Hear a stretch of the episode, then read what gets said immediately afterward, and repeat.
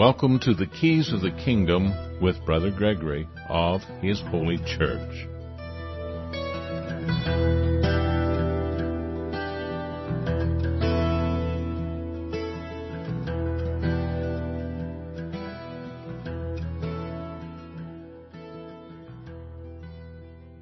Well, welcome to Keys of the Kingdom. I'm Brother Gregory, and we're going to talk again about the kingdom of God and that's what I always tell people they should be seeking, uh, because that's one of the steps uh, to liberty under God, is to seek the kingdom of God and His righteousness.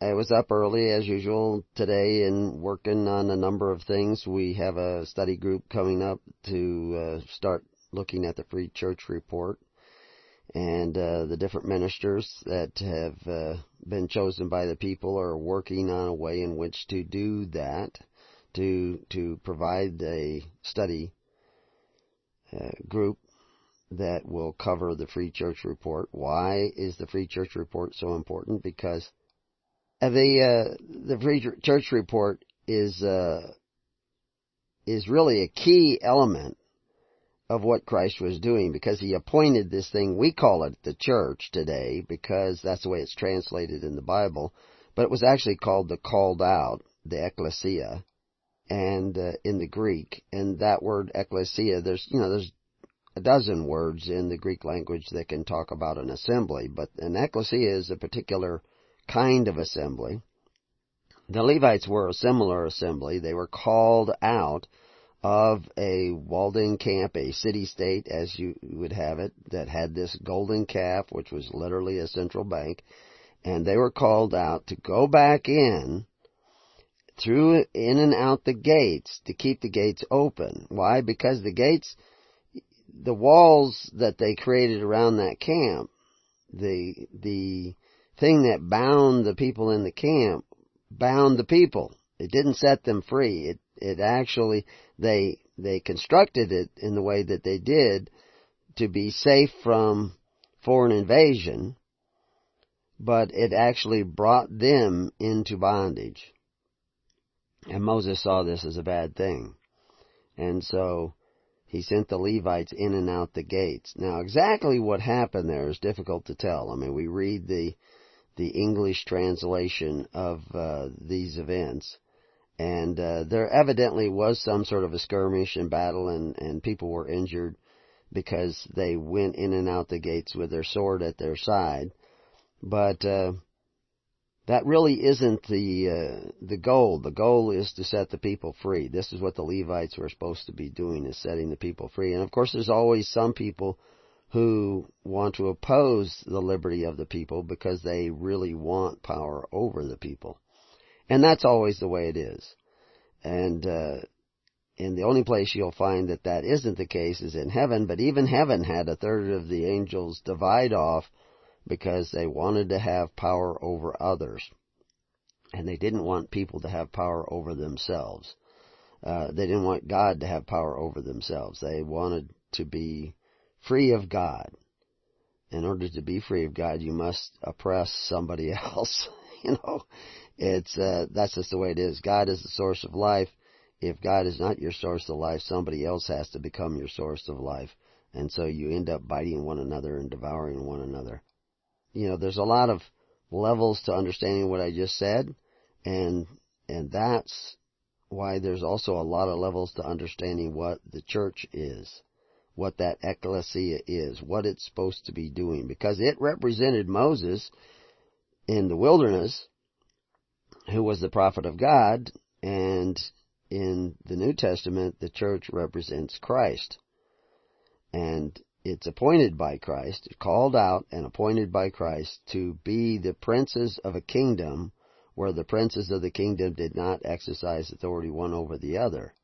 Uh, one of the things that I, I did this morning, uh, you know, occasionally I look at Facebook and I saw I'm on a number of groups, and I saw a group uh, saying something about uh, democracy, and I had posted something about democracy before, uh, but I added to the their statement, uh, democracy leads to evil. I had a conversation with somebody who's very close to me once, and I said, "No, you don't want democracy." And somebody else snapped, "Well, what kind of government do you want?" Well, a republic.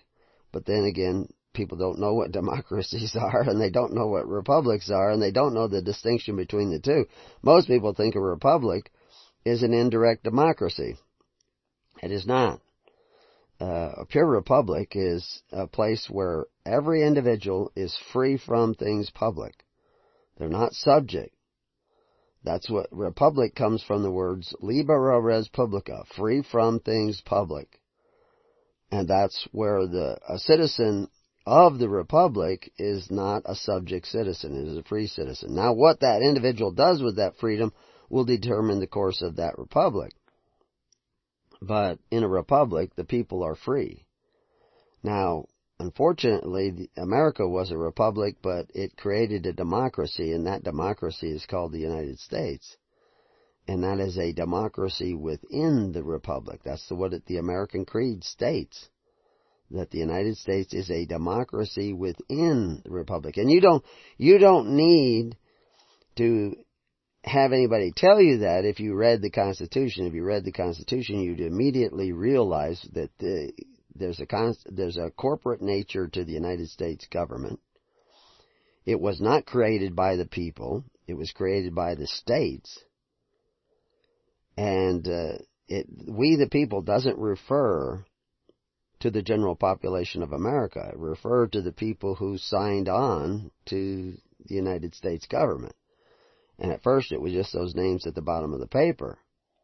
And then later on it becomes the names of congressmen and senators sent by the states to represent the states in this other party, of this other institution called the United States. And it's very clear by the record of who can vote for what and everything that it is a democracy. The United States is a democracy. It's not a republic.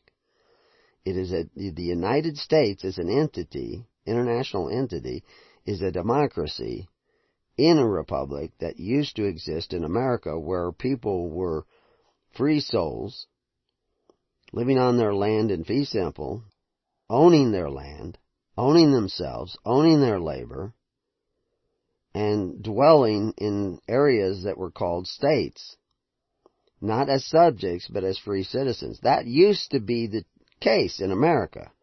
And that's why America had this republic long before the Constitution. Long before the American Revolution, there was a republic in America. It was occupied by landed Americans, men who had obtained a true and lawful title to land. You don't have that anymore. That doesn't exist in the United States anymore the republic is all but dead because you abandoned it. Now you want to get back to that, to that freedom that is in a republic. You're going to have to repent. You're going to have to think differently. You're going to have to act differently. You're going to have to be different. So anyway, democracies, this is what I wrote, democracies lead to evil and always fail. And there's lots of other people smarter than me that will tell you democracies always fail. Polybius believed that democracies always fail. And the reason they fail is because of the moral frailty of man. Men covet their neighbor's goods. Men want to exercise authority over their neighbor. Men want to take a bite out of their neighbor because they don't live by the grace of God. They, they are not tapping in to the divine source of life. They are not eating of the tree of life, they're eating of the tree of knowledge. So, the frailty of man will cause all democracies to fail. A democracy can only work in a nation of saints. But those saints would have no need for a democracy because they would already be gathered together in righteousness. That's what makes them saints. A republic, on the other hand, is where the individuals are free from things public. Libera res publica. A pure republic is not an indirect democracy and, and requires, by its nature, the charitable practices of a uh, of pure religion. And pure religion, of course, is the fulfillment of your duty to God and your fellow man, unspotted by any organized constitutional system of government that exercises authority. It is done entirely by free will offerings. Socialism is the religion you get when you have no religion. When you ha- do not have pure religion, you end up with socialism. You end up desiring to take away from your neighbor to provide for the needy of your society. That's basic. Okay, seeking the kingdom of heaven is the reverse of socialism. It's not simply doing without the benefits of socialism. It is the reverse of socialism. It is those charitable practices. Covetous practices lead you into bondage, make merchandise of you, curse your children. Charitable practices will reverse that process. Now, hopefully, there are charitable practices with wisdom. So, anyway, somebody wrote uh, one of our groups from Australia. He's a new member, and for some reason or other, his post did not end up. Might be my fault. Did not end up on the group. It wasn't sent in quite like they normally go in, and I tried to approve it, and it seemed to have disappeared. so I approved it, approved it for posting. But anyway, maybe I clicked the wrong button, or there's a glitch in the system. But uh, anyway, I did have a copy of it, and I forwarded it on to the Australian group. And I thought I would read it because uh, the individual seems to be, although he has the name of a uh, of I think a Marvel comic uh, superhero. Um, so I don't know if that's his real name, but it may be, maybe just a coincidence. But uh, uh, he seems to be a sincere individual, asking some legitimate questions, and so looking for a topic for today's show, I thought I would read his email, and uh, I can post it to the entire network if they if they want to read it. But we'll just take a look at what he says. He says there are many groups out there that go into substantial detail explaining the nature and cause of the problem. And the problem is that the whole world is not free anymore. As a matter of fact, the whole world is in bondage and, and people are dying and people are suffering and people are oppressed and there's wars and rumors of wars. Uh, I mean, well, I mean, where does the problem start? Where does it stop? You know, uh, evidently, vaccines are killing children, maiming children, and people are still giving them because they want to believe in the vaccine because they're absolutely terrified of the fact that they don't have control.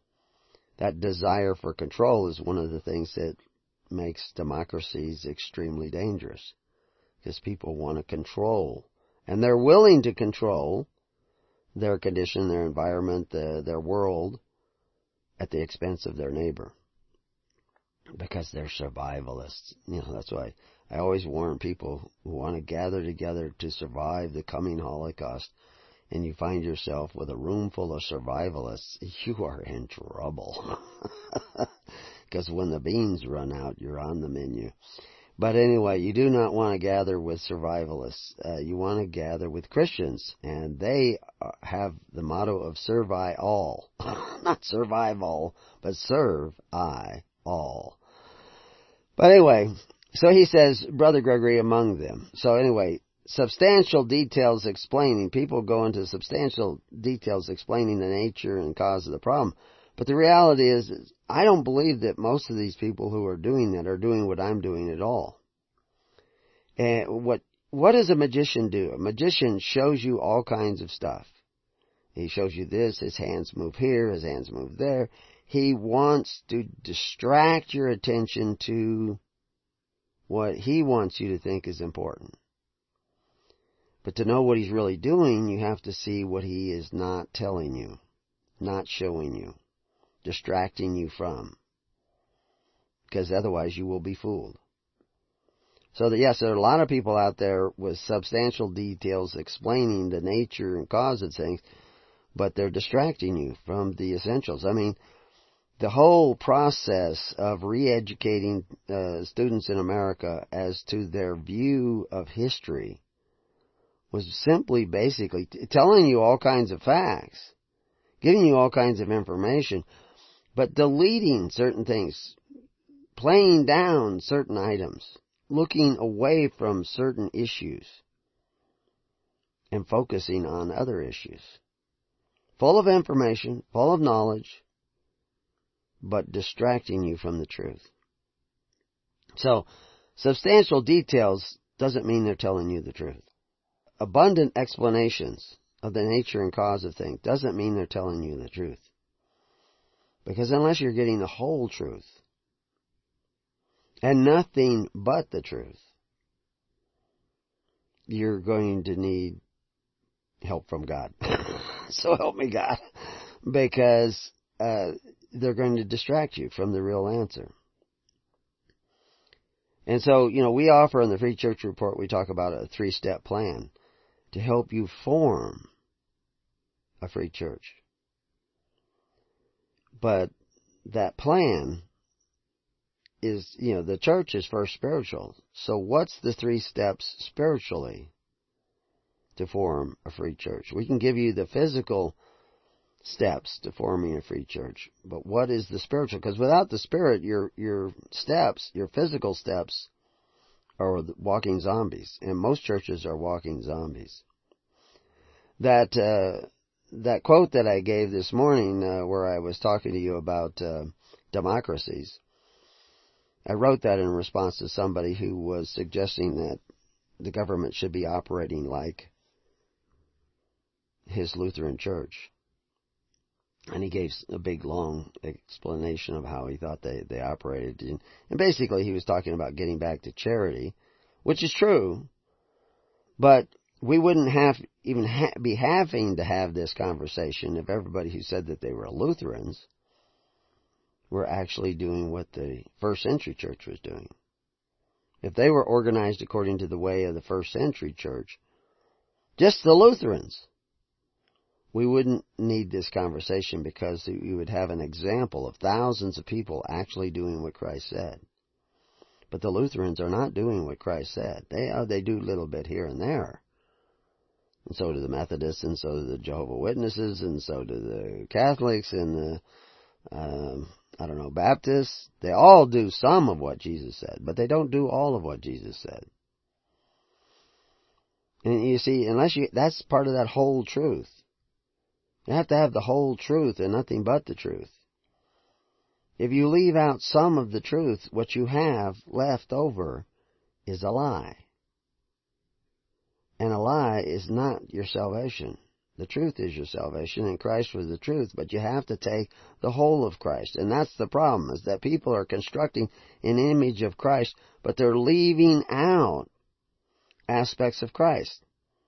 They're distorting the image of Christ. They're distorting the gospel of Christ. Any church that has a written doctrine that is not Jesus Christ's words only is in, it should be greatly suspected of falsity because it is the doctrines of Jesus Christ and the promotion of those doctrines of Jesus Christ that makes a church a church.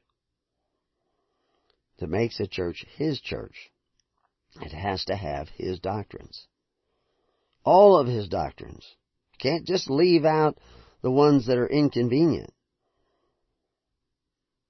You know, if he says, in order to be my disciple, disciple being studying to be the ministers of my church, you have to give up all you have, all your property, then you have to do that in order to be in conformity with Christ.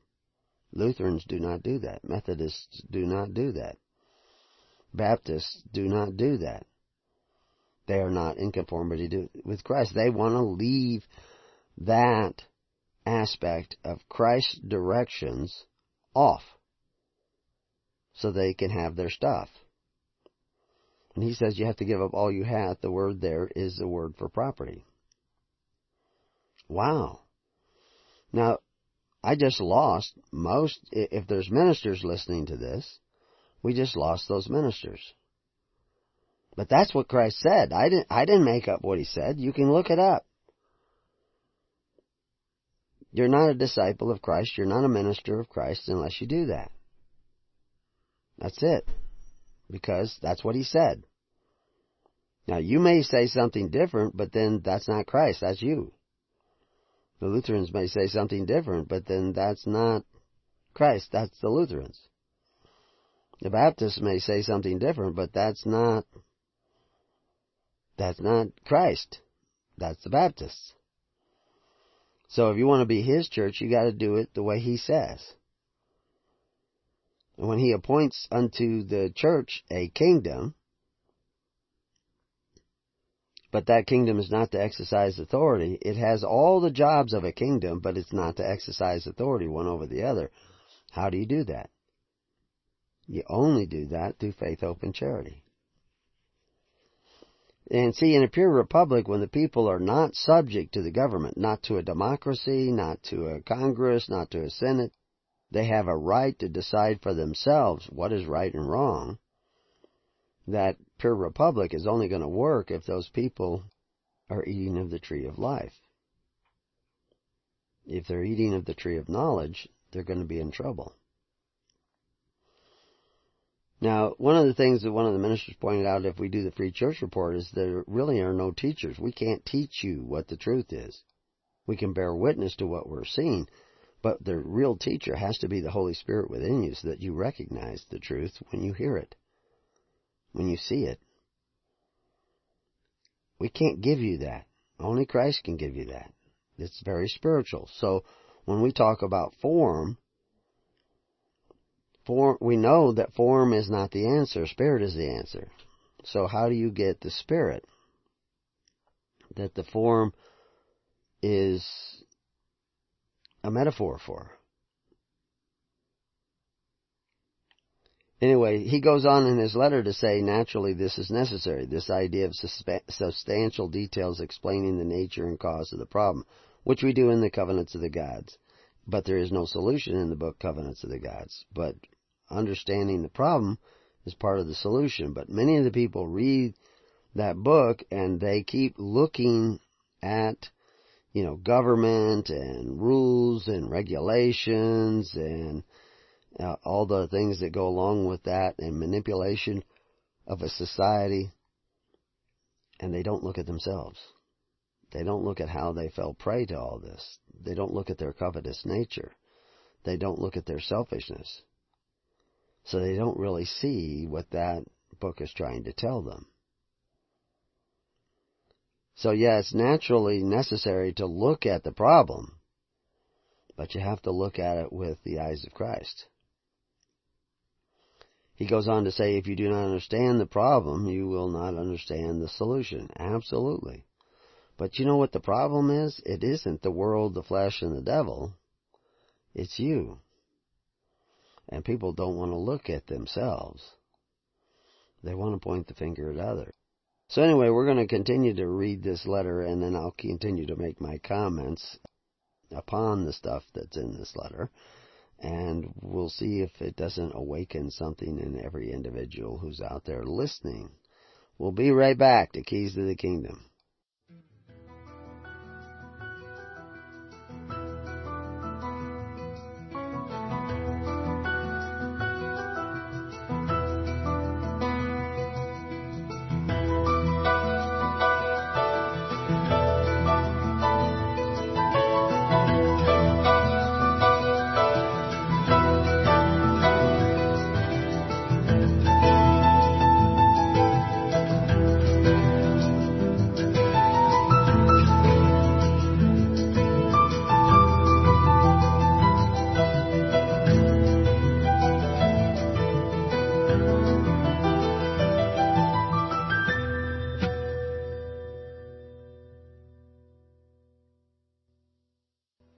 Welcome back to Keys of the Kingdom. So, anyway, we're talking about um, this letter and we're going through it step by step.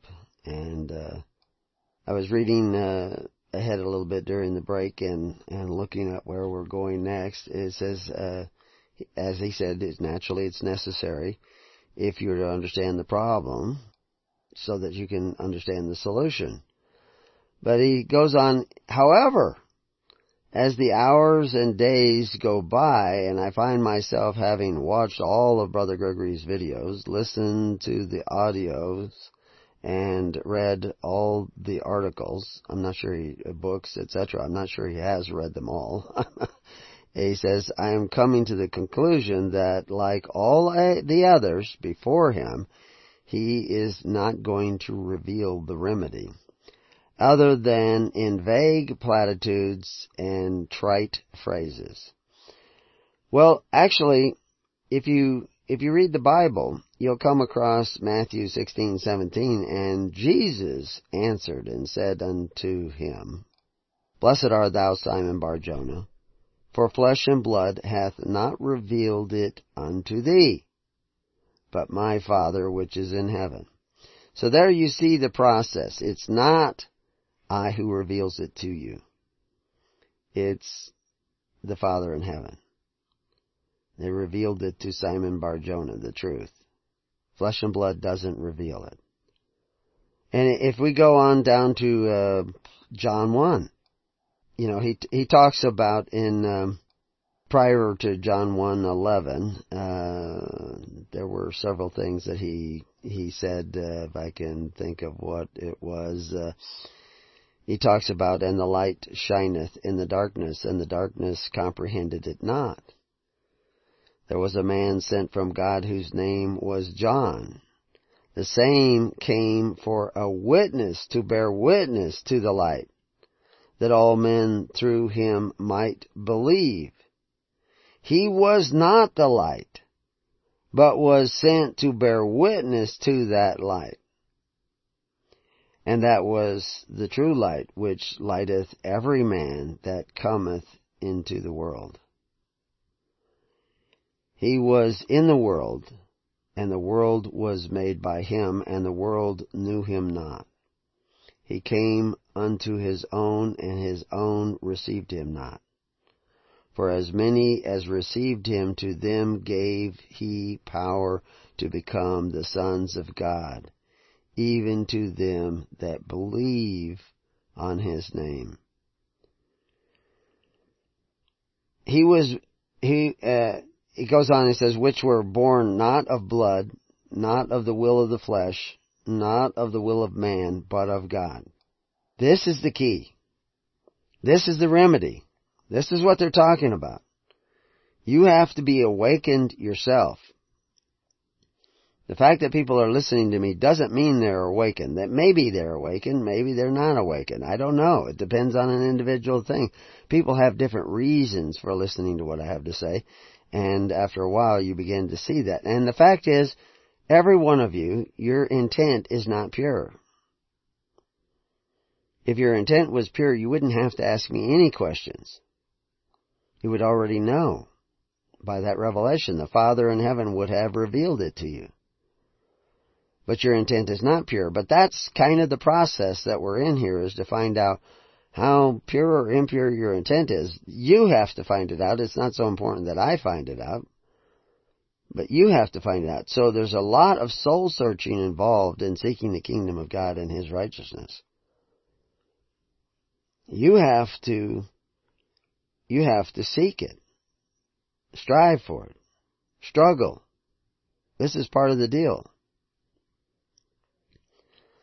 In John 6:53, he says, Then Jesus said unto them, Verily, verily, I say unto you, except ye eat the flesh of the Son of Man and drink his blood, ye have no life in you. Of course, we're not talking about a wafer of bread and uh, a thimble of wine. We're talking, this is a metaphor. You have to go his way. You have to take on his burden. or you won't have life. He is the remedy, but that's kind of trite too. Uh, he goes on to say, Whoso eateth my flesh and drinketh my blood hath eternal life, and I will raise him up at the last day. He's not talking again about a wafer of bread and a thimble of wine. He's talking about a way to live the way he lives, to walk in his shoes, Again, that's a metaphor. You don't go looking for the sandals of Jesus and put them on and that is your salvation. No, you walk in His way. Because he says, For my flesh is meat indeed, and my blood is drink indeed. You have to, you have to, Christ came to sacrifice. You know, all these, the word flesh and blood is mentioned about 28 times in the whole Bible, and we see in these verses, one right after another, six, uh, John 6, 53, 54, 55, 56, he says, He that eateth the flesh and drinketh my blood dwelleth in me, and I am him. I in him. Flesh and blood of man does not reveal these things, but the flesh and blood of Christ does. The flesh and blood of Christ is sacrifice for others. Jesus came to serve and sacrifice himself for others. This is the flesh and blood of Christ. This is what you must eat. You must gather together with the intent to serve and to sacrifice. Serve in a way that strengthens the poor. Sacrifice in a way that it has meaning. This is the remedy. This is how you will receive the divine revelation. Sacrifice draws you near the Holy Spirit. That's why Corban comes from a word. Corban means sacrifice. Corban comes from a word that means to draw near. Corban is only mentioned twice in the New Testament. In the Greek, we see this word Corban written out because they didn't translate it when they translated it from Aramaic to Greek, they left the Aramaic word there in place, Corban. And when they translated the Greek to English, they left the word Corban, Corban. Except in one place, but in the other place they translated it into treasury.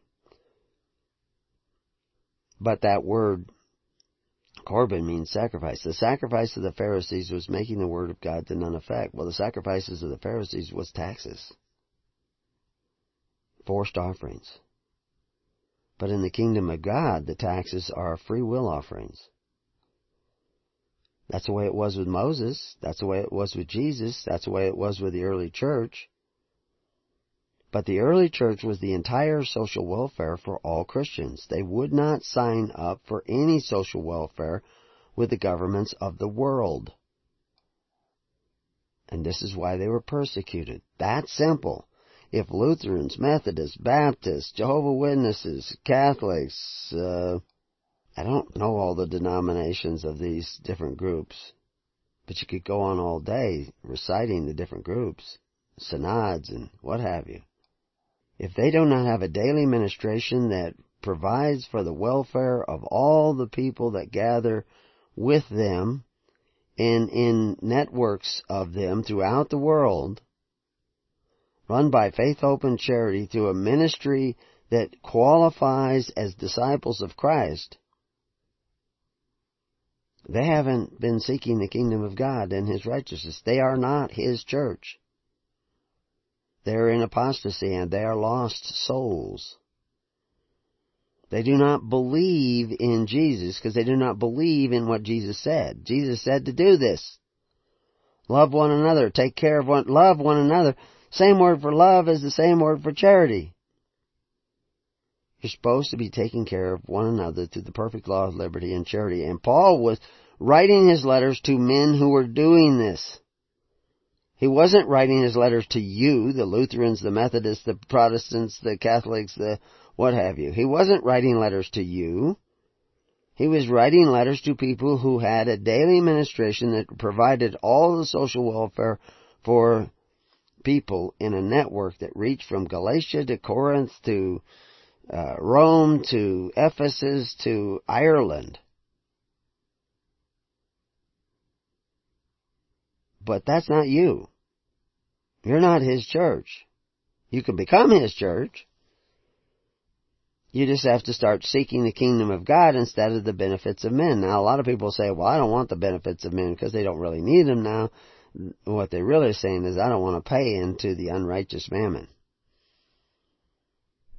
But they don't want to pay into the righteous mammon either because they don't come together in the name of Christ. They don't come together to serve. They don't come together to sacrifice. They'll make up all kinds of excuses why they don't have to sacrifice. Oh, I don't have much. Oh, I don't, I'm not responsible for that. Oh, but that's, that's why they don't really see the truth. So they have to make up truth. Oh, we gotta do things this way. We gotta wear this outfit. We gotta have this day and that day and, and say certain words, you know. We gotta say the holy name, Yahweh and Yeshua and stuff like that. What you have to do is come together to sacrifice, to serve. All these other things you put on from outside is apostasy. In 1 Corinthians, he says, uh, chapter 15, verse 50, Now this I say, brethren, that flesh and blood cannot inherit the kingdom of God. Neither does corruption inherit incorruption. So if you're going around keeping of days and, and special rituals and special words and all that stuff, You've been fooled by a magician. You have been distracted from the truth of the gospel of the kingdom. You are not eating the flesh and blood of Christ. So in this letter he goes on to say, in quotes, seek ye first the kingdom of God, is the sum total of the remedy he seems to propose.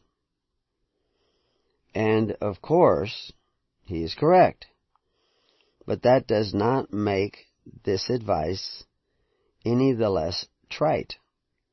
Well, let's, let's what I, the, the three step plan to finding liberty under God is first to repent. That's step one. Step two is to seek the kingdom of God. And what is the kingdom of God? It's always been a network of people that come together in faith, hope, and charity under the perfect law of liberty to love one another. That's the kingdom of God. It's not to rule over one another, but to love one another, to help one another, to serve one another, to sacrifice for one another. That's what you're supposed to be seeking is an actual government that does that, an actual kingdom that does that, an actual system of self-governance that does that. That's what you're seeking after you repent. Think differently. But what's the third step? Seek the kingdom of God and seek the righteousness of God. Those are three spiritual steps. Now, what is the form that that takes? Well, in order to be a kingdom, you have to be linked together to be some sort of a national group. The problem is, is that all of you have a bondage. You're in the bondage of Egypt. But when they were in the bondage of Egypt, they had to start that process. They had to still pay their tally of bricks, but they had to glean in the field at night for their benefits, for their straw.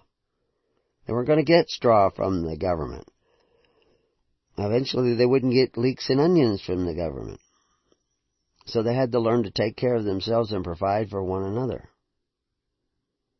while they still paid their tally of bricks.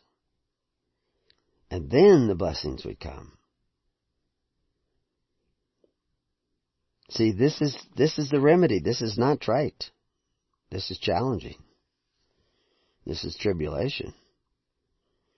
He goes on to say, I have a 19 year old son. He has a birth certificate.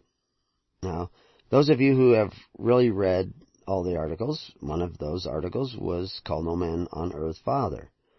Birth certification was around in Rome. And it was set up because the Romans knew in order for an individual to become a child of the state. Remember back when I was reading up here, tell you how to become sons of God, children of God. That's what he was talking about, so that you would become sons of God. But as many as received him, to them gave he power to become the sons of God, even to them that believe on his name, which were born not of blood, nor of the will of the flesh, nor of the will of man, but of God. Well, you're subject to the will of men because you were born of men. And you have a certification to prove that. But in, in the article, Call No Man Father, I show you that there are three steps to that process too. First is certification, novitia. Second is you have to receive benefits. Third is when you're of age, and that varied. People sometimes figured 16, sometimes 18, sometimes 21. There's different places have different theories, but eventually you must start to sacrifice on the altars of the God of Rome. So anyway, that, that's the three step plan. Most people have done that. Anyway, he goes on and he says he, uh, we received Social Security monies for him whilst he was at school and government funded Medicare for him whilst he was at school. All these things were applied for by us, his mother and his father. He had not applied to any of these uh, for any of these benefits himself. He was underage, of course he didn't, and has received none since finishing school. Nor has he sought employment or a driver's license. In short, he has not himself applied in his own right by any government uh, for any government benefits. So that he hasn't completed the third step of the plan, but he's gone two thirds of the way. So two thirds is more than one third. So, yeah. Now, I I can't tell you if an individual is free or not. I can I'm just telling you the the process. Because see, I know that real freedom comes by the Spirit. And then the Spirit of God will set you free in other ways through grace. So I don't know about the individual. I'm just telling you the form that things take. You cannot put on the form and obtain the liberty. Because the liberty is spiritual. Law is spiritual. So I don't know where the spirit of the individual is. You know, I might be able to give you an educated guess. and I might even receive divine revelation about it, but that's not my job. You have to search out your own soul on these things. So anyway, he says the question is, uh, are you able to advise whether he is able to fully freed from the beast of man's government, and if so, how? I am taking, uh, I am talking uh, specifics here, not generalities. As far as I can see, in most countries, the only way to truly be free is to become a bondservant of Christ at this present time. Now, it is my contention I believe the entire systems will fail, and when they completely fail, I, I go through this actually in the books, and uh, but most people miss it because they're you have to almost be led by the Spirit when you're reading the books. It's kind of like the Bible. You can read the Bible until you're blue in the face, and you're not going to get it. You need divine revelation when you're reading the Bible, and it's with everything. I don't care what book you're reading. If you're going to get spiritual answers out of a book, you're going to need to read the book in the Spirit. Now, are you reading it in the Spirit of God or are you reading it in the Spirit of Satan? Because the Spirit of Satan will give you an idea of what the book means, but it will be false. But the Spirit of God will give you the right answer no matter what book you read. All Scripture, when it says all Scripture is given, you know, well, the word Scripture there is just the word writings all writings are given. It's not saying the Bible. Because they translate the word for writings into Bible doesn't mean that that's what the author was saying. He didn't say all the Bible is given. He's saying all writings are given. You can read Plutarch, you can read Polybius, you can read Marvel Comics, and you can still receive divine revelation in reading those writings. It can lead you to divine revelation, but it's not the writings that give you that divine revelation.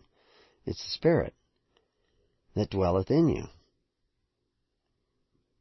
No matter what form you take. Now I can tell you this, that if you seek the kingdom of God and His righteousness, in other words, seek a system that operates by faith, hope, and charity and the perfect law of liberty, it's going to bring you face to face with your own selfish hearts. And then you have an opportunity to repent again of that selfishness and act according to the ways of God. But that's where your choices will come to you individually in your search. Because it will bring you face to face with your inadequacies as a Christian. But there are all kinds of people out there say, no, don't worry about that. I mean, somebody was telling me just the other day that their preacher was, and they left this church immediately, their preacher was saying, you don't have to be sorry for what you did. Christ has already saved you. That's right. I mean, they're, they're actually telling, I mean, you most of these churches are preaching the gospel of Satan. They're, they're not talking about repentance. They're not talking about sacrifice. They say, you don't have to sacrifice anything. You don't have to do anything. You're just saved already. Just keep skating along. You don't have to seek anything. Jesus has already saved you. But Jesus said, seek. Jesus said, persevere. Jesus said, strive. They're saying, don't do those things.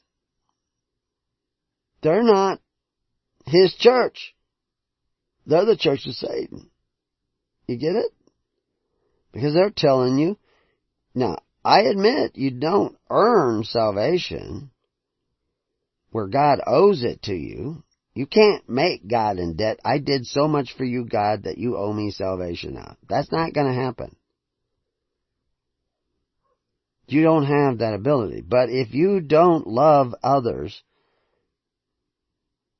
you will not be worthy of the kingdom of God. If you don't forgive others, you will not be forgiven.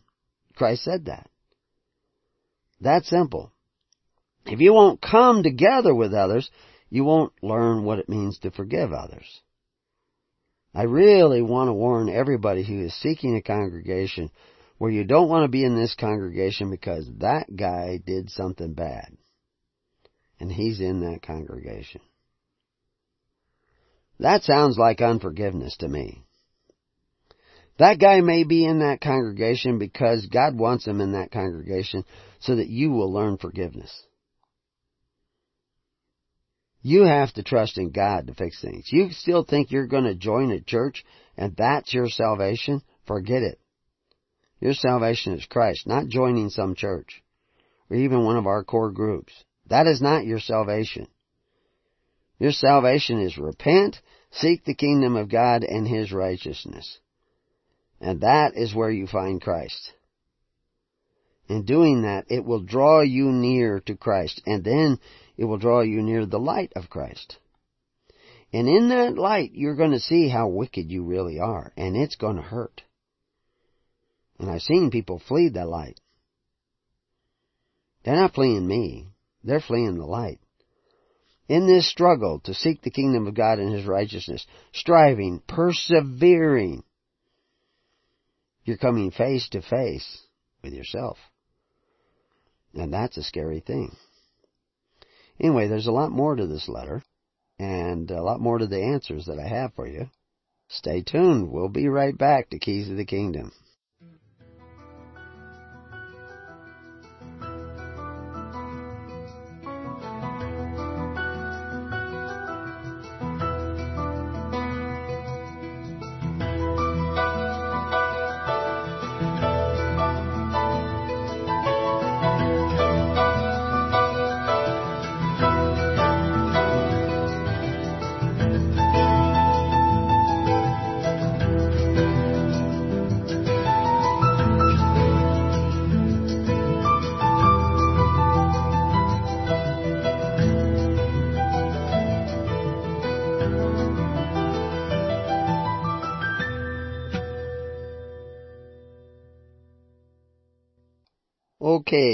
Welcome back to Keys of the Kingdom. The uh, the original letter that uh, the individual sent, uh, I was looking to see what was in the subject line of that letter. If uh, I think it was something about remedies, he wanted to know if do I have the remedies? No, I don't have the remedies. Christ has the remedies, and the remedies might vary from individual to individual. Because we're all coming from different places. It's like, you know, we all get lost out in the wilderness somewhere, okay? And you may be on the other side of the mountains and somebody else may be on the other side of the river and somebody else may be up the creek and and so the remedy to find your way back is going to be different for everybody. Because everybody's in a different place. Everybody's in a different different situation. But see, this is this is where faith really comes in. Do you trust in me? Or do you trust in the Holy Spirit? Because I am not your salvation. The Holy Spirit is your salvation. I'm not going to give you a step by step process to find your way back to righteousness. What's going to help you find your way back to righteousness is you have to love righteousness. Everybody wants to be free, but everybody doesn't want to be righteous. So you have to seek that righteousness, which is one of those steps. Three steps. Repent, which is think differently. I'm not even telling, it doesn't say in there how to think, it just says you have to think differently than what you've been thinking. because what you've been thinking got you into trouble. And then the second thing is seek the kingdom of God. In other words, a system, a government that operates according to the perfect law of liberty and free will offerings. Charity is never mentioned anywhere in the Old Testament, but free will offerings are. Over and over again, free will offerings. And who do you give them to? You pick the minister you give them to. That's liberty under God. All the other governments, you don't get to pick. Well, they, they do give you democracies where you supposedly are electing your leaders. How's that working out for you? so anyway, the, the reality is, is that that, uh, in the kingdom of God, every offering you make, you get to choose who gets it. But when you give it, you give it up entirely. That's one of the things that Lutheran guy wasn't figuring out. He had boards and directors and everybody approving and disapproving. No. Where's the faith in that? It's still controlling. That's still democracy. You, your board is deciding who gets what. No. You cast your bread upon the waters. You don't put them in ice trays and freeze them and say, this is where this has got to be. no. You've got to operate by faith. And once you're living according to the tree of life and the Holy Spirit, that's not so difficult. But it's a little difficult to get there because you have to step out on the water, like Peter. You got to step out with faith. Cast your bread upon the waters. Which is back to sacrifice. You have to take your bread and give it away. So that you may have bread more abundant. That's the process of finding the Holy Spirit, of seeking the Holy Spirit, and facing the Holy Spirit, facing the light that will come to you. That he, he wrote in there that I'm talking specifics here, not generalities. Well, mostly you get generalities because I'm not going to give you specific step by step, but we'll give you, we'll give you some more examples because that's what he wants. He says, for example, should we write the Attorney General declaring he does not consent to receive any benefits from go- government? And that at no time has he consented in his own right to receive any benefits and waives all benefits that he has been baptized into the kingdom of heaven and is not a legal person and as uh, and from that baptism and as a citizen of the kingdom of heaven, he is outside the jurisdiction of all legal systems of men. So, that's his question. That was a pretty long question. and I'm not going to repeat it, but if you get a recording of this, you can listen to it again. Um, why? You know, actually it goes on with, is, is this necessary? Well, why, why would it be necessary? And here's another question. Is it true? Uh, is he baptized into the kingdom of heaven? Where, where's the kingdom of heaven? Which is kingdom of heaven, kingdom of God, same thing. There's no difference. People telling you there's a difference, they're not telling you the truth.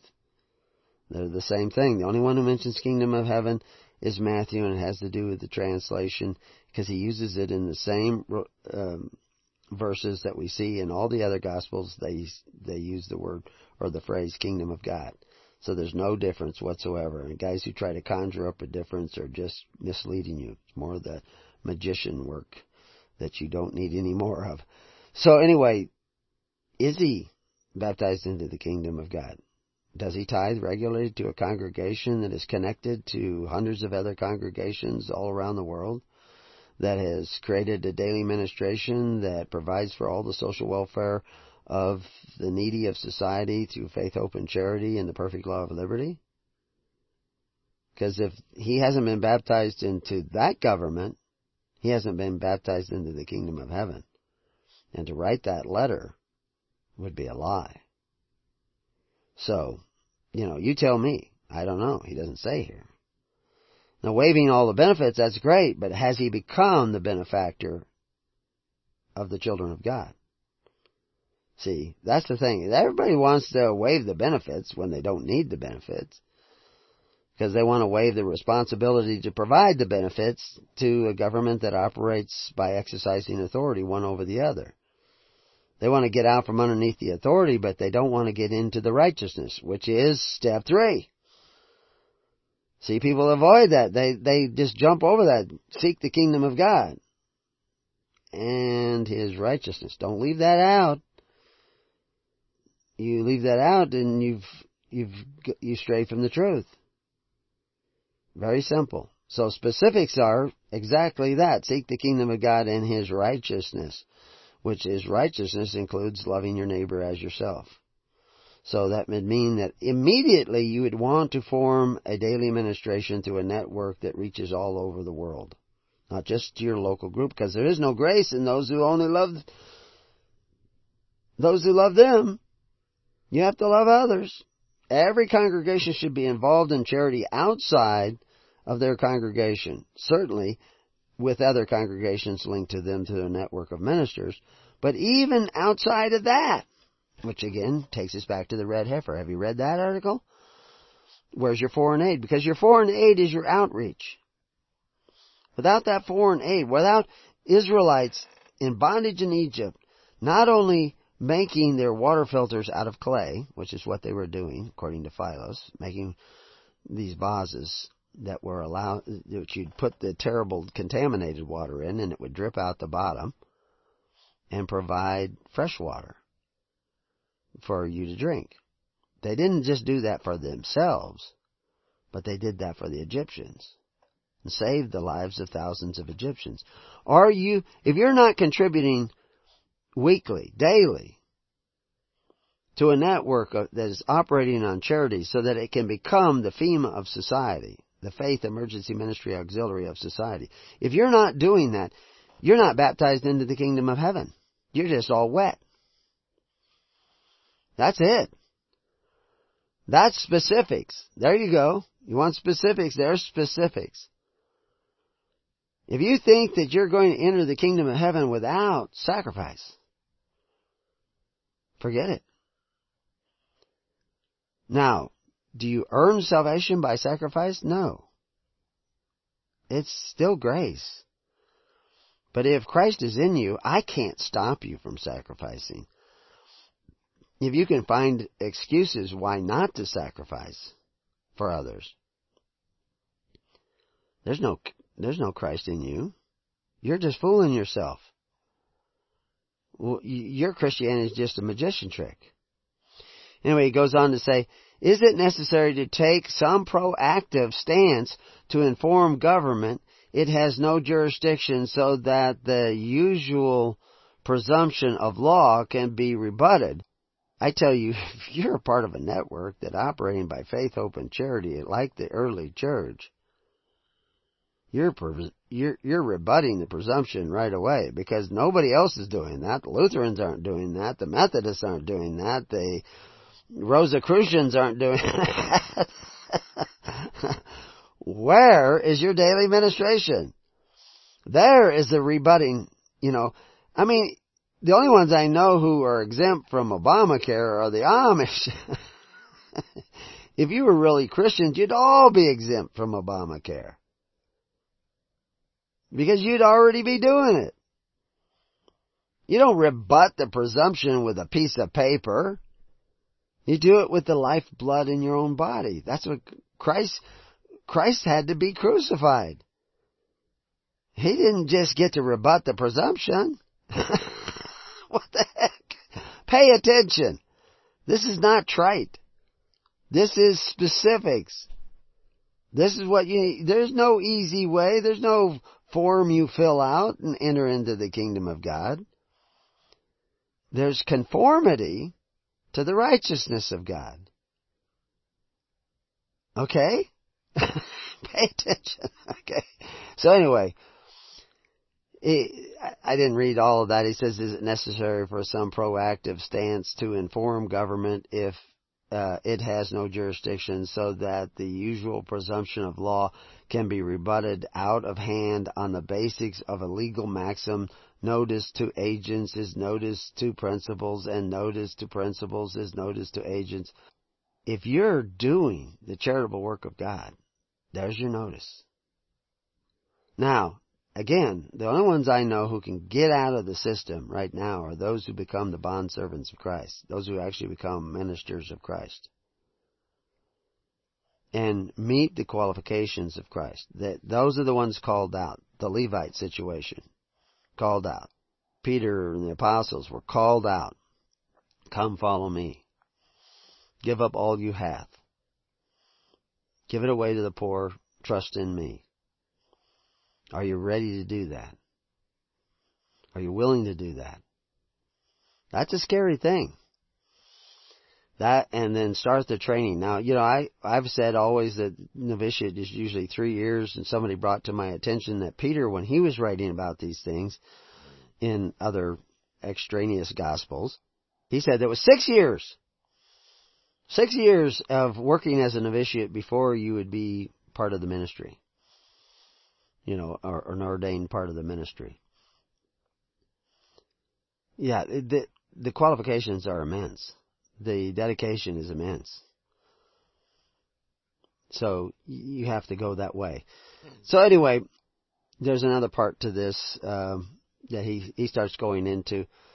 Uh, I don't know if I've made all that clear. I don't know if there's things going on in the chat room um, uh, that uh, would uh, let us uh, know that uh, other questions are coming up. I don't know. Maybe there are. I'll check and see. Um, nope. Okay. So uh, maybe I have everybody's answers already there. There's no questions coming up. So if any questions come up, we'll just bring them in.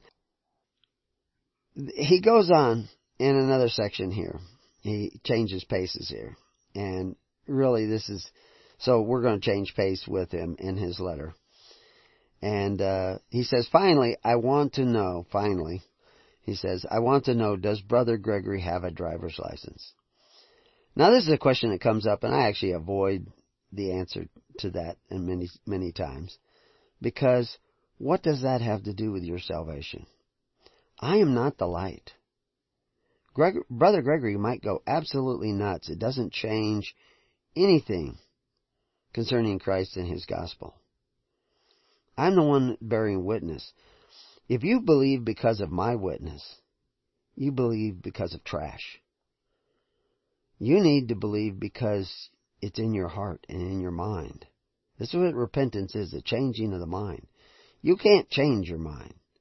Your mind can be changed by Christ. But you have to let go of all the things in the world that you believe in and start believing in the unseen God of heaven and the righteousness of that God and the life that that God offers. That's pretty specific, but that is in the spiritual realm. It's not in the physical realm. I will tell you this, that according to the laws in the United States today, you cannot have a driver's license unless you have a social security number. Most states say that. In the state of Oregon, it says that you have to have a social security number for the purposes of benefits, obtaining benefits. That's what they tell me. That you have to have you have to have a driver's license for the purposes of getting benefits. You don't even have to show them you have that social security number. I think I said that right. Anyway, you have to have a social security number for the purpose of, of, of obtaining benefits. But you don't have to show that. They say that you just, you could bring a letter from the Social Security Administration saying that you have a number somewhere for benefit purposes. And they will give you a driver's license. In order to be a minister of Christ, I have to waive a right to any entitlement from any other government. I can't, I can't have a social security number for benefit purposes. And that's been that way for me for years and years and years and years. When I did the whirlwind tour, I had already established that with the state because, not because I sent them a letter, but because they told me that's what it is. They wouldn't put it in writing. They always refused to put it in writing, but that's what they told me. And I recorded that. And I, I drove all over this country in the whirlwind tour. And, uh, you know, I've talked to many police officers and none of them have ever handed me a ticket. And I explained to them, you know, I'm not the droids they're looking for. so anyway, but anyway, it's the spirit that you must be following, not Brother Gregory, not my example, not you, you cannot get into kingdom of heaven by my faith. You have to have your own faith. And so anyway, he goes on, if not, does he drive or travel or sojourn? I get around. And, uh, you know, I can't guarantee that I will always get around. He says, if he does, what is the outcome of any interaction with law enforcement? Have a nice day. That's usually what they say. But will they say that for you? I don't know. Will they say that for me for all times? I don't know. But remember, their witness is that the church is separate from the state. They tell you that. They tell you that the, the problem is most churches aren't the church established by Jesus Christ because they do not meet the criteria of Christ. But meeting the criteria of Christ is not just form. It's spirit. I can't give you spirit over the radio or over the phone or even face to face. It doesn't come from me. I am not the light. I only bear witness of the light. The Comforter is who you must seek. And, but I can give you specifics on how to seek Him. Sacrifice. Serve. Become humble. You can't make yourself humble, but life has a way of humbling you. Trust in God. People who want specifics, they want they want to learn to swim with a big bulky life vest on. You want to learn to walk on water, but you want to have your life vest. I can't guarantee you anything. Does he own property? That's another question you have. I don't own any property. You, it, it, Jesus says, if you are to be one of my disciples, you must give up all your property. Now, does the church own property? Yes, but it owns all things in common. He says directly or indirectly. I'm not sure what that means. And uh, if so, does he pay rates thereon? And if he does not pay rates, and I guess rates are like property tax. Well, I know this that when the church establishes that it owns property, it by law doesn't technically have to pay rates uh, or property tax. But why are what is motivating these questions? Is this somebody who wants to get out of taxes? I can tell you this, it will cost you more to be a minister of Christ in taxes to the kingdom of God than you're now paying to the kingdoms of the world. There is no get out of jail free card. Like I said, either you're a bondservant of the world or you're a bondservant of God. If you want to be a bondservant of God, you must gather to serve, not to get out of taxes. And God will test that in you. And that's specific. He goes on, uh, what stands has Brother Gregory made and how, how have they been accepted by government? Well, I don't know. I'm talking to you right now. you know, I mean, I'm not sure what, what that means, what stands. Um, those who gather together in congregations, choose a minister. I talk to those ministers every week. Those that show up to talk and share information every week with them. And if you want to know more details, talk to them. If you're not even going to gather in a congregation, you know, gathering on an email group, that's not gathering in a congregation. Listening to me on the radio, listening to recordings, looking at videos, that's not gathering in the name of Christ. That's just entertainment. If you're going to gather into a core group, a congregation of recorded elders, and start sacrificing daily for the services of others, whether it be a mite or a half shekel or whatever, you have to give of your life and of your blood and of your flesh to others in hopes that it will come back to you. This is trusting in the spiritual reality of, of existence. That, that what you give will not go out into the realms void because there's a God out there who sees your true sincerity of your heart. And it will come back to you accordingly. But according to His will, not according to your own. Getting into the kingdom of God is not let's make a deal. It's stepping out of the boat in faith. Anyway, he goes on to say, if we need to stop driving altogether and walk everywhere to be, so be it. But I need to know. What you need to know is Christ. If we need uh, to walk off our land, I need to know. Why would you walk off your land? If you owe the tax, pay the tax. Do not cripple yourself. This is one of the things a lot of people do. They want out of the system so bad that they give up all employment because they don't want to pay taxes. And they become a burden to other people. And they become incapable of tithing because they have nothing. They've given up everything just to get out of paying taxes. The ones who stay in the system work hard and share what they produce, first with the government, because he will take his share, and then with others. They will get into the kingdom first. Isn't that what they were doing in the bondage of in Egypt? They were paying their tally of bricks. They were paying their income tax. But they were working overtime to glean in the field at night to share with one another, to prepare themselves as a society, so that in one day they could leave the system of the world and have something to fill that void. That's where where we're at. That's where we've been going. And actually, I started pinning together an answer to him, and I'll I'll get to that in the next half. Um, but uh, let's see, where I suddenly lost my place in the letter here. So, so many in this field, I don't know, are not.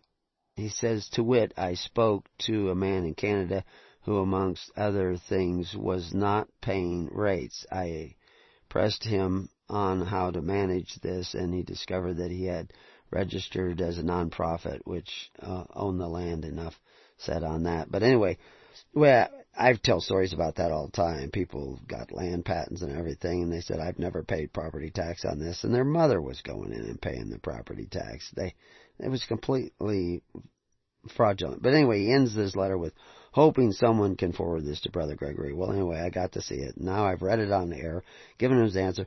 Now my answer, as I started to put it together, which will, I'll go over in the next half of the show,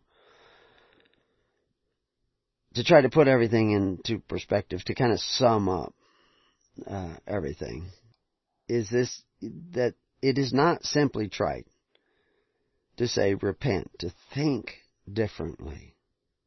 It's, that is such a complicated thing to think differently because how do you change the way you think?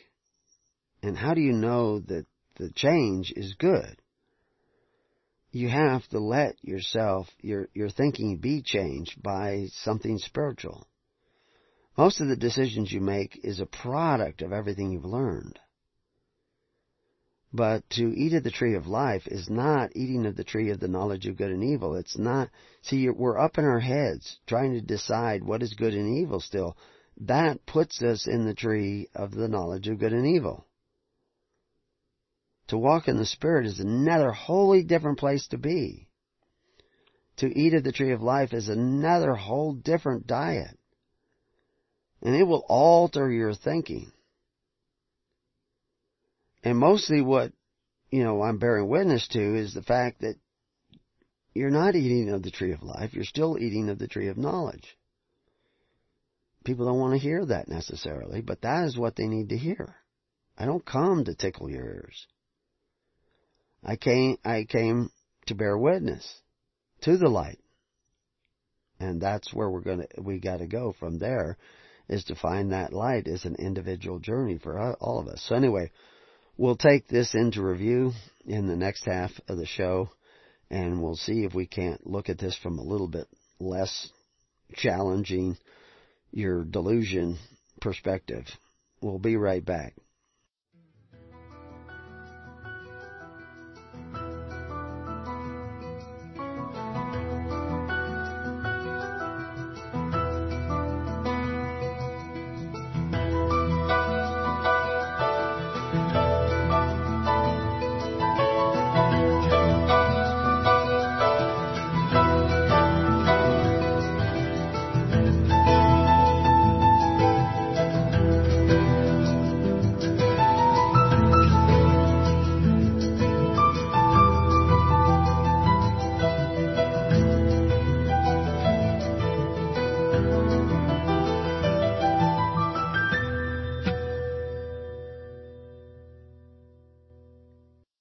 Welcome back. You know, the good news of the kingdom is the bad news also. That's one of the amazing things about the gospel is the good news of the gospel is also the bad news of the gospel. It just depends on your point of view, where you are in relation. I mean, because because to the Pharisees, Jesus was bad news. I mean, his gospel was bad news to the Pharisees because they didn't want to accept what he had to say and what he was telling them. And so he was bad news and that's why they wanted to crucify him. So when I tell you the good news, you may think it's bad news. And maybe it is bad news to you because the gospel was bad news for the Pharisees because the kingdom was going to be taken away from them and it was going to be given to somebody else. So this is the stand that I take. Now, when I was telling you earlier in the show about call no man father and the three steps in the Roman law, novitiate, receiving benefits, tutor, and finally sacrificing upon the altars of Rome with your toga and all that stuff, and then you became a child of the God of Rome. And Jesus is telling you how to become a child of the God of heaven. And the, the way to become a child of the God of heaven is you had to think differently than the people that were thinking Rome is the answer. So you have to realize that Rome is not the answer. And you have to seek the kingdom of God, a government that operates by faith, hope, and charity in the perfect law of liberty. That's what the kingdom of God was. And you had to seek righteousness in that process, which means if you owe your tally of bricks, you pay your tally of bricks, and you still glean in the field at night to become the benefactors who don't exercise authority one over the other, along with other things. Those are just that's just a primary example of what seeking the kingdom of God looks like. Okay. If you don't fulfill all three of those things, does that mean you're free? If you only fulfill one of those things, birth registration, does that mean you're free? If you don't get birth registration and you don't receive any benefits and you don't uh, sacrifice on the altar, are you free? Not necessarily. You see, because Israel was in bondage. Okay? The people of Israel were in bondage in Egypt for 400 years because of the actions of one generation. Why? Because the kingdom of heaven is from generation to generation. Rights are passed down from generation to generation. If your parents are slaves, you're born a slave. Now, if you don't register the birth of your child and you don't get any benefits for your child and you da da da da da, etc., etc., there may be some thing to the fact that he is freer, or at least he has the potential for freedom that others who do conform to all those things don't have. I never went to public school. My parents didn't take any government benefits there weren't as many around when I was growing up because I'm a lot older than many of you. But uh, uh, I never went to public school. I didn't take those government benefits. And even when I was older, and they, you know, one year I only worked at a job for a period of time, and I spent a lot of the time out where I wasn't making any money. I had a family, but I had enough money saved that I wasn't making much money. So I had low income credit, and they sent me a form to fill out to get, obtain low income credit. I was just telling somebody this the other day, so it happens to be on my mind.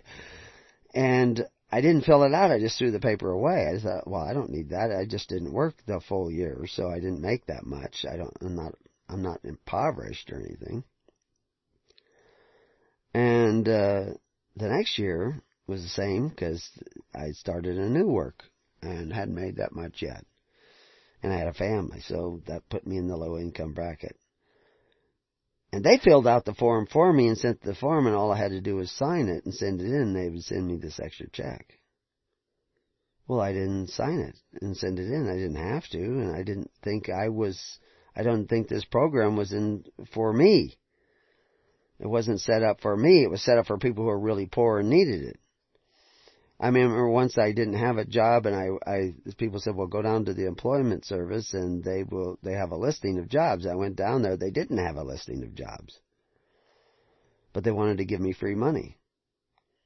And I says, "Well, I, I didn't come for free money. I came because I I told you had a list of jobs. People were looking for employment. This is a small town, and there was no employment services, or there wasn't even even a regular paper. So I thought, well, you go there, and they have some big long list of people looking to hire. They didn't have it. And so I ended up working in the woods until I could find better work. And, uh, didn't make much money in the woods, but I worked every day, worked really hard, some of the hardest work I ever did, but, uh, you know, cutting pulp and selling it for like three cents a stick. It wasn't, you weren't making much money doing that. But, uh, the point was, is that they wanted to give me money. They said, well, you were entitled to it. Well, I, I thought that was ridiculous and I just walked away. So I didn't get those benefits. But I did sacrifice on their altars because I was ignorant. I, it wasn't fraud. I was just ignorant. I didn't understand that this is not what I should, you know, I, I knew I had a calling since I was 13 years old. But I didn't understand exactly what that looked like. And I kept looking. In the meantime, somebody said I owed this money, and I paid it. And actually, when I left the system and became a minister, became separate, remember the church is separate from the state, but I actually did become separate. They owed me money. they wanted to refund me money. And there's, there's a long story to that, but I won't give it to everybody over the air. But anyway, I said, keep it for any inconvenience I may have caused you. And they were fine with that. And uh, there's a lot more to the story, and I won't I won't reveal that now. so anyway, the point is, uh, I dedicated my life to telling people what God was showing me is that there is a particular form that the church should take but there's also a particular spirit that the church must have. And that spirit looks a particular way. And we need to become the benefactors who don't exercise authority one over the other. We need to come together in faith, hope, and charity. We need to take care of one another. We need not just to give to help those that love us, but even those that we don't even know yet. We must cast our bread upon the waters, and sometimes that has to be cast way out. You just have to decide where you fit into that equation and seek that. So anyway, the point is, is this generation to generation, the kingdom is generation to generation. Uh, you know, and the, this three part process, which we've already talked about. But that is only one of the processes, you know, this, you know, the three part process of becoming a child of the state is only part of the process because the process is really spiritual. It is the covetous practices of several generations now that has cursed the children. Because that's what was prophesied, right? You're already well into that prophecy. This bondage today has been brought about by the covetous practices which has produced the present bondage of the world. Cursed your children, cursed you. Your parents have cursed you because of their covetous practices. And you don't need a law degree to figure out that if you desire benefits at the expense of your neighbor, that you're coveting. Any benefit at the expense of your neighbor, you're coveting. And now your, all your governments, Australia, New Zealand, United States, Canada, they all borrow against future generations to provide benefits for this generation. You know, in, in the article on Employ, we explained the bondage of Egypt. You've been in the bondage of Egypt for a generation or more now. Israelites were in such a bondage, they did not get out because they pre- rebutted the presumption, except in the fact that they began to take care of one another. And, according to Philos, it's very clear that they not only took care of one another, but they helped take care of the Egyptians. And if you put two and two together, you'll see, why do you think Egyptians were blessing the Israelites with all these gifts as they were leaving? Why do you think a bunch of Egyptians decided to leave with the Israelites, which we see in the, in the Testaments?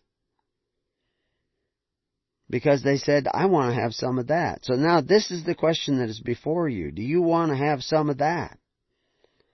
Do you want to be a part of a FEMA, Faith Emergency Ministry Auxiliary, that not only is free, but is willing to set others free?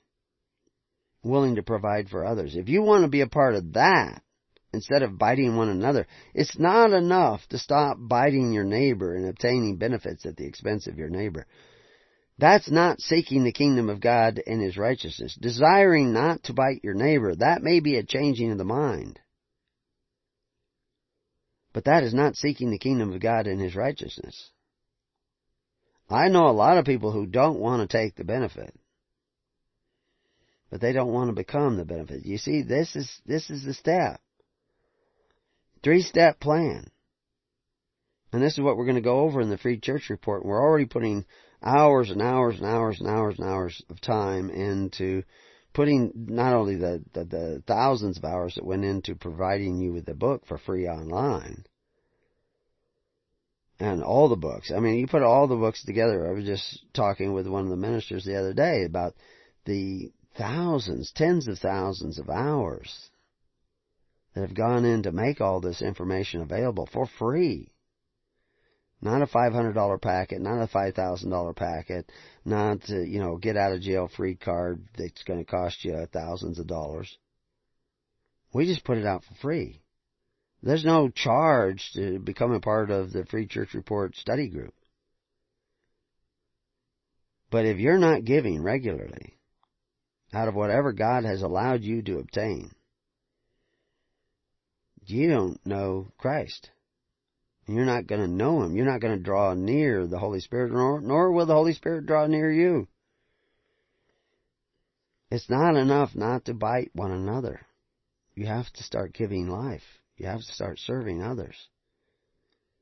This is what you do to reverse the process that has brought you into bondage. You have to change the way you think, the way you act, if you want a different result. You cannot keep doing the same thing and expect a different result. It's not enough to be out of the system. Yeah, I'm looking at my letter here. I'm seeing all my typos in it because I was putting the letter together, but I never did send it.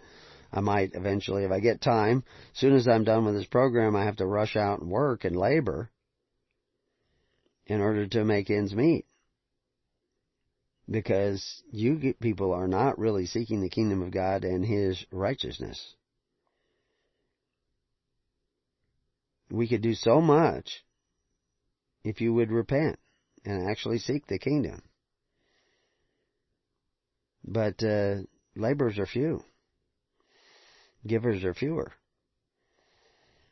Gather together in real congregations. Form those congregations. Don't say, oh, I can't be with him because he does this or he does that. You're not in the uh, corporation here. If you, if the Holy Spirit is in you and in two or three of you and you gather together, those who the Holy Spirit is not in, they will leave. The Holy Spirit is your comforter. It will cast them out. If wicked people are gathering with you and you can't figure out why they're not leaving, it's because you don't have enough of the Holy Spirit in you. Because I can tell you that they will want to leave if you are filled with the Holy Spirit. Not self-righteousness, but real righteousness that only comes by the presence of the Holy Spirit in you. We are so proud, we are so arrogant that we think we know already. No, we don't know already. And what we need to know will be moment by moment. Because, like I said, we're all in different parts of the wilderness. And now God may lead you to the river and show you where to cross the river and he may lead you to the mountains and show you the path through the mountains. And he may lead you across the desert and show you where the water holes are in the desert. That's an individual thing. But what does it look like in general? It looks like people who come together to serve. Come together to seek the kingdom of God and His righteousness, not our self-righteousness. There is no righteousness in the form, but there is a righteous form. Righteousness is in the Spirit. You must be creating the alternative to the kingdoms of the world, or you will not be saved. You must be edifying the alternatives to the kingdom of the world, which we, is what we talk about in the Free Church Report. In great detail. Moses and Christ were doing the same thing in different times. They were teaching the people how to be a free government under God. Whether the people wanted to learn that or not, that's up to them. It's up to you as well. So anyway, I really tell everybody join the network. Uh, and when you join the network, which is just email groups, then start gathering together in congregations. And if you're too far away to actually meet, that's fine. You don't have to go and meet every week. But you have to give every week. You have to sacrifice every week. Time, energy, whatever. I don't care what. You have to lay down your life if you want life more abundant. You have to figure out how to do that. That is a process you can do no matter where you are. And it changes what's going to come. There's the, you know, the mammon in a system of entrusted wealth. That's what mammon means. It's a, that the actual word means entrusted wealth. It doesn't mean money. Although in many cases it actually is money because you've entrusted all your wealth to the Federal Reserve.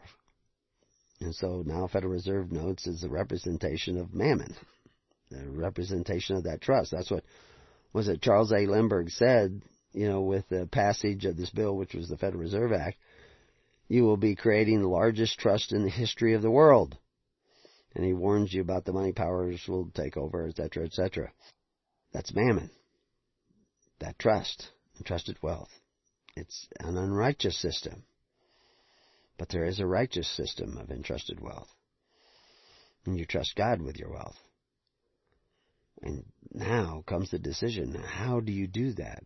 You can't just throw it up in the air and God will grab it. You have to give it away. And you have to give it away in a righteous way. So you have to seek ministers that understand giving and forgiving. Ministers who understand this kingdom of God at hand. Most of our ministers don't really understand it all that well, but they're working on that. They're struggling with it. You don't understand it all that well either, but you will only understand it by doing. So go ahead and be friends with the unrighteous mammon now and begin to seek to create that network of righteousness, that FEMA, that Faith Emergency Ministry Auxiliary, that that uh, health share system of caring for one another. All these things, you know, we, we don't have a formula that you will put through and that if you give this much, you will be guaranteed these benefits. We don't have that. We're not allowed to have that. We have cast your bread upon the waters and you have to figure out how to do that. But the Holy Spirit will guide you in how to do that if you will listen to the Holy Spirit. And if you can't hear the Holy Spirit, in order to draw near the Holy Spirit, you must begin to sacrifice and lay down your life, lay down your pride, and realize you're in bondage because of your own failing, and now seek that liberty under God by loving one another in faith, hope, and charity. Everybody in the world, the Lutherans, the Methodists, the Baptists, they're all a part of the Roman imperial cult. Yeah, they're in a cult. And they have to pay in to that cult. They have to share their wealth with that cult. Because they've joined that cult and their parents joined it before them. That is what the imperial cult of Rome was, was a system of social welfare. And you can't get out of that cult. But you will be kicked out of that cult if you begin to create the alternative to taxation, which is a system of free will offerings that provide the same benefits as government, but through faith, hope, and charity and the perfect law of liberty. And they provide it in a way that strengthens the poor, as opposed to what we see now as weakening the poor. Instead of public religion, we have pure religion. But the people today are cursed and their children are cursed because of the covetous practices of their parents and their parents before them. And even if you do not fulfill all three steps uh, that are mentioned in Call No Man Father, you're still born in bondage. Yet you can still be free. But again, what we're looking for is those ministers of the church who will lay down their life, even to the point of crucifixion even to the point where you there's no guarantee that if you do this, this, and this, this, that they'll leave you alone and you'll be free. As a matter of fact, there's almost a guarantee that they will not leave you alone. But I can guarantee that if you are truly seeking the kingdom of God and His righteousness, if they come against you, it will be to God's will. And it will be God's mercy that saves you or not saves you. It won't be me. I am not your salvation. It will be Christ in you. You just have to make room for Christ in you by stopping the selfish person that you are and repenting of that selfishness and start becoming like Christ, who came to serve and sacrifice, and though he was rich, he made himself poor. I mean, all the problems of the world could be solved if people would actually believe in the real Jesus Christ, not all the fake ones that we have all these churches producing that look a lot like Christ, but leave out some of the absolutely critical directives of Christ. How in the world can you call yourself a Christian church and send 70 to 90% of your parishioners to men who call themselves benefactors but exercise authority? Whenever they need help. How can you even imagine that you're a Christian church? When the early Christian church was put to death because they would not do that, and you don't do that, you, you do do that, uh, because it's convenient. It's comfortable. Because everybody else does it. You need to repent. All these churches need to repent. All these churches need to turn around. And it will take a miracle. Because most of them do not want to turn around. Most of the modern churches today are the Pharisees. Now they may, there may be all kinds of people out there who, like he was saying at the beginning of his letter, that there are many people out there who talk about the problem. And uh, with great detail. Substantial detail explaining the nature and cause of the problem. Substantial is not enough. The devil tells you substantial truths every day. He just doesn't tell you the whole truth. And the whole truth is this is an inner journey within us. That we have to begin to see the fact that we've turned our back on the light in order to decide what is good and evil, and that is what has brought us into bondage. Now we have to face the light. We have to see the truth about ourselves, and that we're not righteous because we do righteous things. We are unrighteous, and we must let God into our hearts and into our minds. And until then, may peace be upon your house, and may God be with you. God bless.